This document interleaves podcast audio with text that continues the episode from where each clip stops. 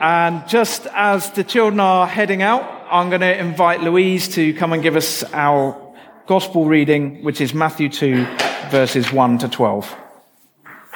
After Jesus was born in Bethlehem in Judea, during the time of King Herod, Magi from the east came to Jerusalem and asked, Where is the one who has been born King of the Jews? We saw his star when it rose and have come to worship him. When King Herod heard this, he was disturbed, and all Jerusalem with him. When he had called together all the people's chief priests and teachers of the law, he asked them, Where is the Messiah was to be born? In Bethlehem, in Judea, they replied, For this is what the prophet has written. But you, Bethlehem, in the land of Judah, are by no means least among the rulers of Judah, for out of you will come a ruler who will be shepherd my people Israel.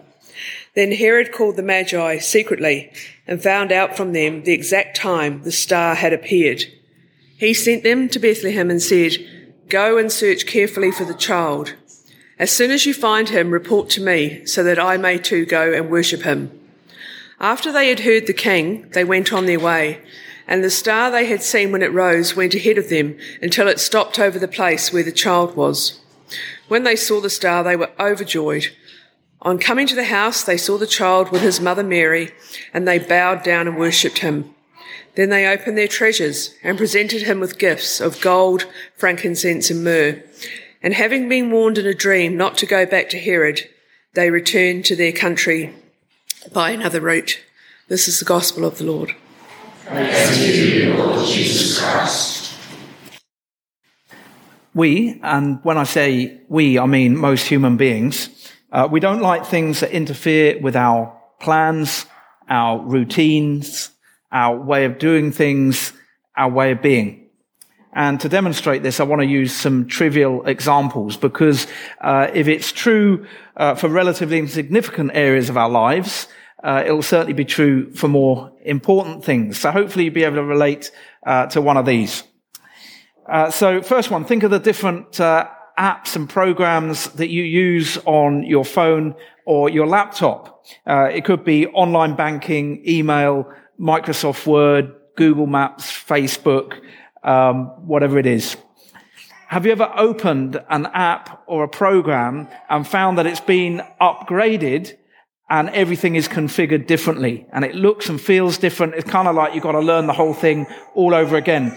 Uh, so let's have a show of hands. Uh, if that's ever happened to you, um, who thought, well, not, not show of hands yet, sorry, uh, have a show of hands in that situation, who thinks, great, they've upgraded my app. I'm so happy they've done that. Vaughan does. Okay, you can see the more more techie, techie. I thought that would be. I thought maybe the tech team would say yeah as well. Um, okay, so who thinks? What do they have to do that for? Now I've got to learn my way around this thing all over again. Okay. What about online shopping? The weekly food shop. If you've ever done your shop online, you'll know that if they run out of a product that you've ordered, uh, then they give you a replacement. They give you something similar to what you've ordered. So when that happens, show of hands, uh, do you think, oh, I'm so glad they've given me this instead of what I ordered? It's so much better. Who thinks that? And who thinks, why on earth have they given me this? It's nothing like what I ordered. I ordered a lettuce and they give me a cabbage. Or last one, I've noticed that uh, most of you tend to sit in the same place each week. It, if not the same seat, then definitely the same area. Have you ever come into church and found that the area where you sit is already full? And you have to suffer the terrible inconvenience of crossing to the other side of the church. And you think, what, why are they sitting in our area? Why are they sitting in our seats? And I sincerely hope the words, excuse me, but you're sitting in my seat will never, ever be heard in this church. In many ways, we are creatures of habit. Uh, we don't like change to be forced upon us. Even uh, minor changes that don't really make any real difference to anything. Now, people can be resistant to change for all kinds of reasons, sometimes for very good reasons. For example, if someone's uh, autistic, they may want things done in a certain way because uh, changes to routine can be very um, disruptive and difficult to deal with. Uh, but often, people will resist change for purely selfish reasons. And King Herod, Herod the Great, as he was known, uh, was one of those people. Uh, he was about as selfish as it's possible to be. In fact, he was a selfish, brutal, paranoid megalomaniac, and that's a very dangerous combination. He thought that the world revolved around him. And as king of Judea, to a certain extent, it did, at least within his uh, fairly large area of influence. Herod was a puppet king installed by the Romans, but he still wielded a lot of power, and a great number of people had to dance to his tune. Uh, today we see him confronted with the prospect of a significant change, not a change to the format of his favorite app, but the kind of change that Mary sang about in her song that we were looking at last week. Mary sang these words, didn't she? He has brought down the rulers from their thrones, but has lifted up the humble. Of course, Herod didn't know anything about Mary's song, but he was informed that someone was to be born king of the Jews, or had been born king of the Jews. Well, Herod was actually known as king of the Jews. Uh, actually, Herod wasn't even fully Jewish. He um, he came from an Idumean family, so he's descended uh, from the Edomites. Uh, his ancestors converted to Judaism, and so Herod was raised as a Jew. I think his uh, grandmother was Jewish, uh, but he had a fairly uh, tenuous link to Judaism. Uh, nevertheless, he had been installed as king, and he became known as the King of the Jews. And he would do anything to hold on to his power. Uh, during his reign, he had one of his wives and his two elder sons murdered, uh, just to make sure they didn't try to seize the throne. Uh, Herod was paranoid that someone would try to steal his power. So another king of the Jews coming onto the scene is not a change that Herod could possibly accept. So how did Herod learn about this one to be born king of the Jews? Well, we're all familiar uh, with the story of the Magi, um, the uh, the wise men who came from the east. Now, if you get your theology from Christmas cards, you may now be thinking of uh, three kings sitting on camels.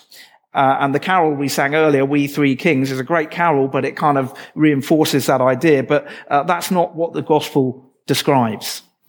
Firstly, Matthew doesn't tell us uh, that there were three magi. Actually, I'm glad to see there were four in our little skit. Uh, that there, there were three gifts, but there could have been any number of magi. And magi were not kings. Uh, they were learned and wise advisors, possibly royal advisors of the sort that we read about uh, recently when we were looking at the book of Daniel.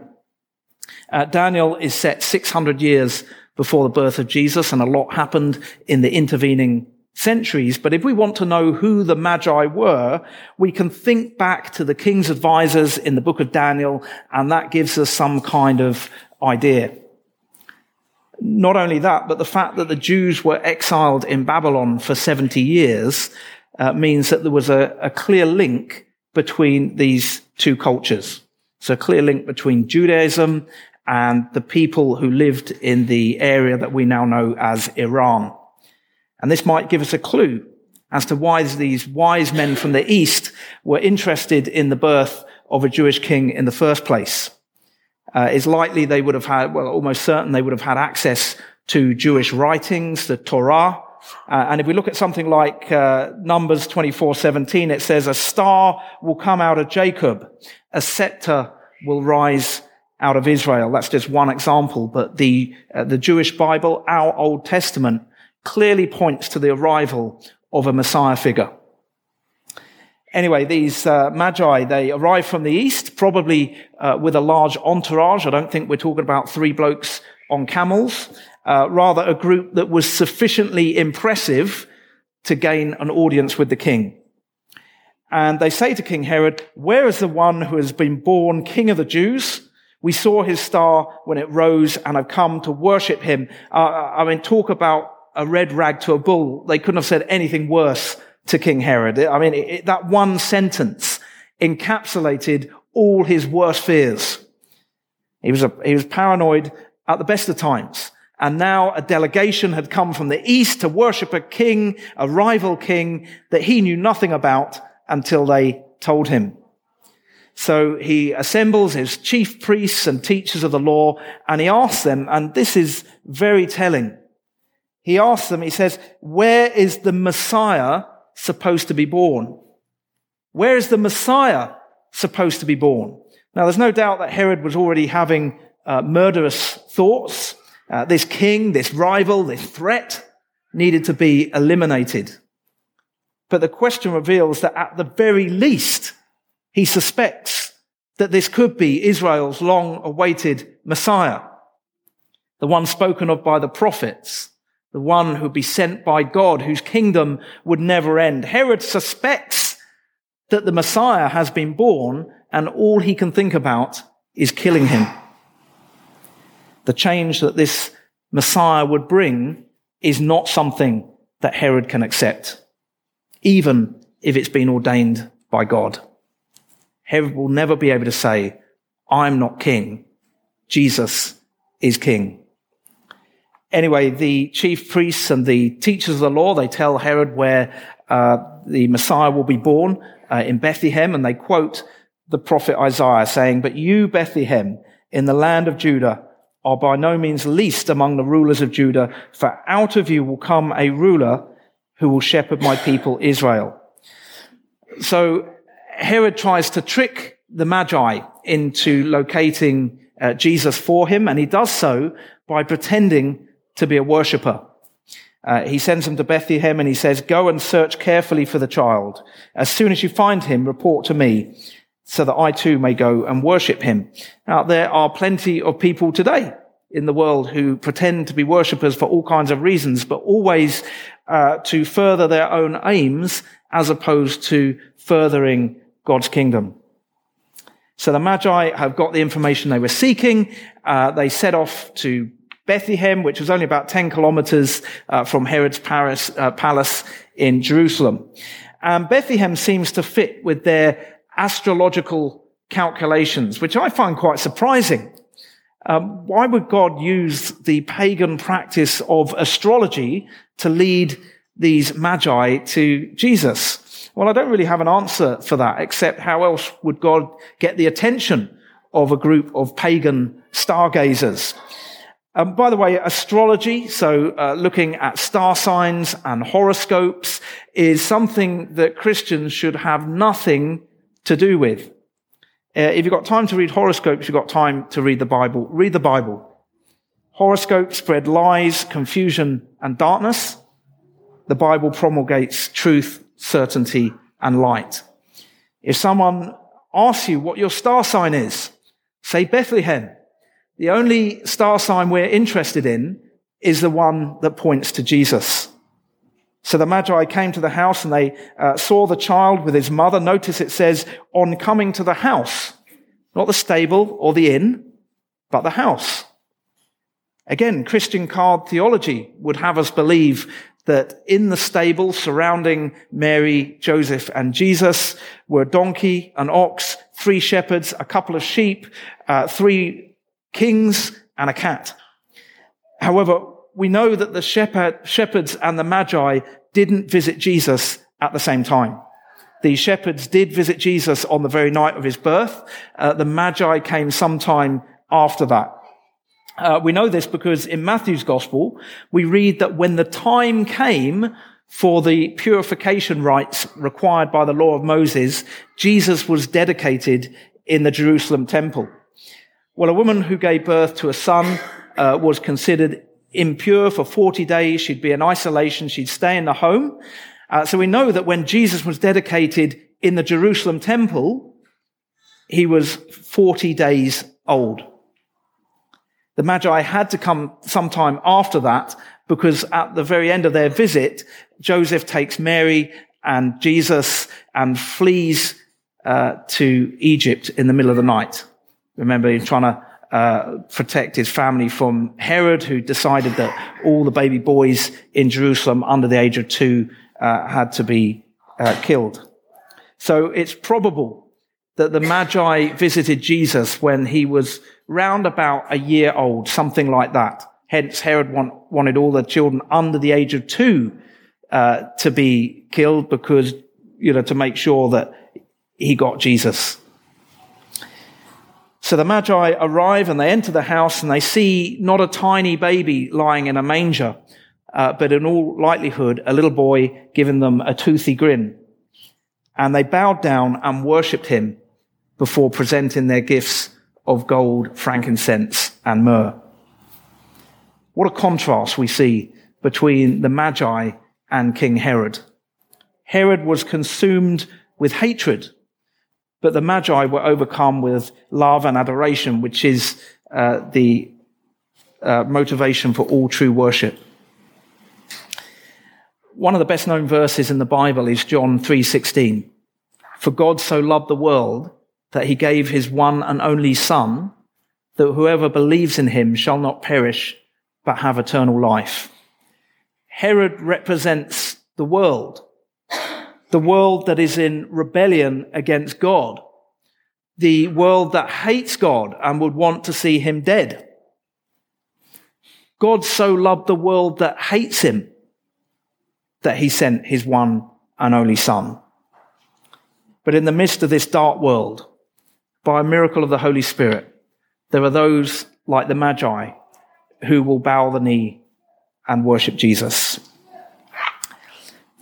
Now, when we read this narrative, uh, we tend to think that maybe we're a little bit like the Magi and nothing like King Herod. The problem is, in some ways, our attitude can uh, often uh, bear resemblance to that of Herod. I'm not saying that we're like murderous psychopaths like Herod, but uh, there's some resemblance, and I'll explain. Earlier, I tried to demonstrate that we get stuck in our ways. Uh, we don't like change. And this is problematic because a relationship with God through Jesus Christ will, in the long term, bring a tremendous amount of change to our lives and our characters. And it's not just that we don't like change, we don't like to change. We don't like to be changed. And like Herod, we don't want to relinquish control. And so we struggle to say, I am not king. Jesus is king. I'm not suggesting that we literally think that we're a king or a queen. We're not that deluded. I'm talking about an attitude which says, I am in charge of my life. I know what's best. I don't want anyone telling me how to live, not even God. I am the highest authority. When we have that kind of attitude, we're actually putting ourselves in Jesus' place. That kind of pride will prevent us from saying, I'm not king. Jesus is king. We might be able to say it, but our lives won't reflect it. Herod didn't want Jesus interfering with his plans and his glory. And uh, sometimes we can be the same even without realizing it. Our characters, habits, aims, aspirations, plans, and priorities have been formed over a very long time, and we are loath to change them. And we're very naive if we think that our characters, habits, aims, aspirations, plans, and priorities are perfectly aligned with what Jesus would want for our lives. That is not true for any of us. And the question of whether or not we start to change or continue to change is directly related to whether or not Jesus is king of our lives. A good question to ask ourselves is this. Am I a bit like Herod who resisted Jesus and wanted to remain king? Or am I like the Magi who went to great lengths to find and worship Jesus? Or to put the question another way, do I want to rule over my life or do I want Jesus to rule over me? I mean, even when I say those words, for Jesus to rule over me, for some of us, there's a bit of a, mm, I don't know whether I want someone to rule over me.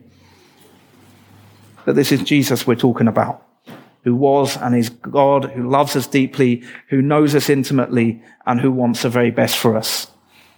We'd be very foolish if we didn't want Jesus to rule over our lives.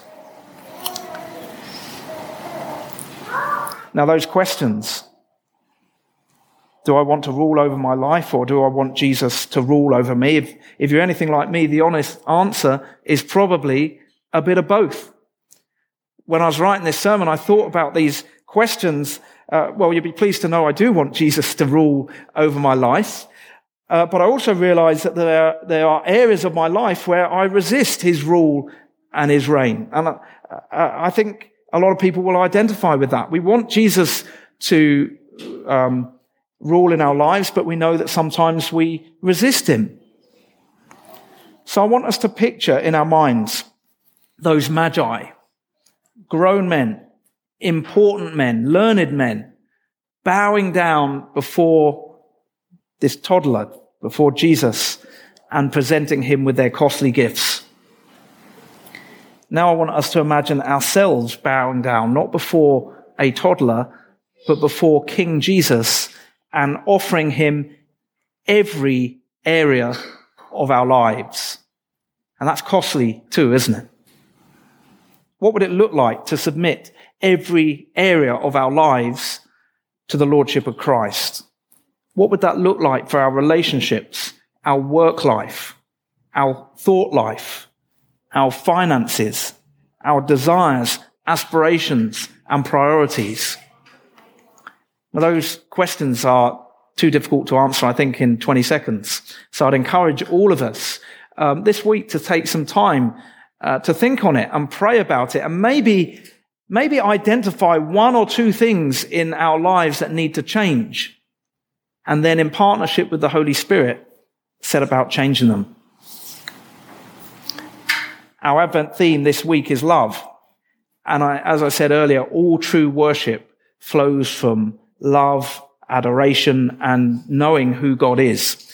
So let us close uh, by praying that our love for Christ uh, will continue to increase. Heavenly Father, thank you that you love us so much that you sent us your Son. Forgive us for the times when we resist Jesus' kingship in our lives. We pray that our love for Jesus will grow and that our worship will become ever more sincere, unimpaired, and complete. Help us to submit every area of our lives to the rule and reign of Christ and to be open and eager for the change that this will inevitably bring. And we ask this in the name of Jesus Christ our Lord. Amen.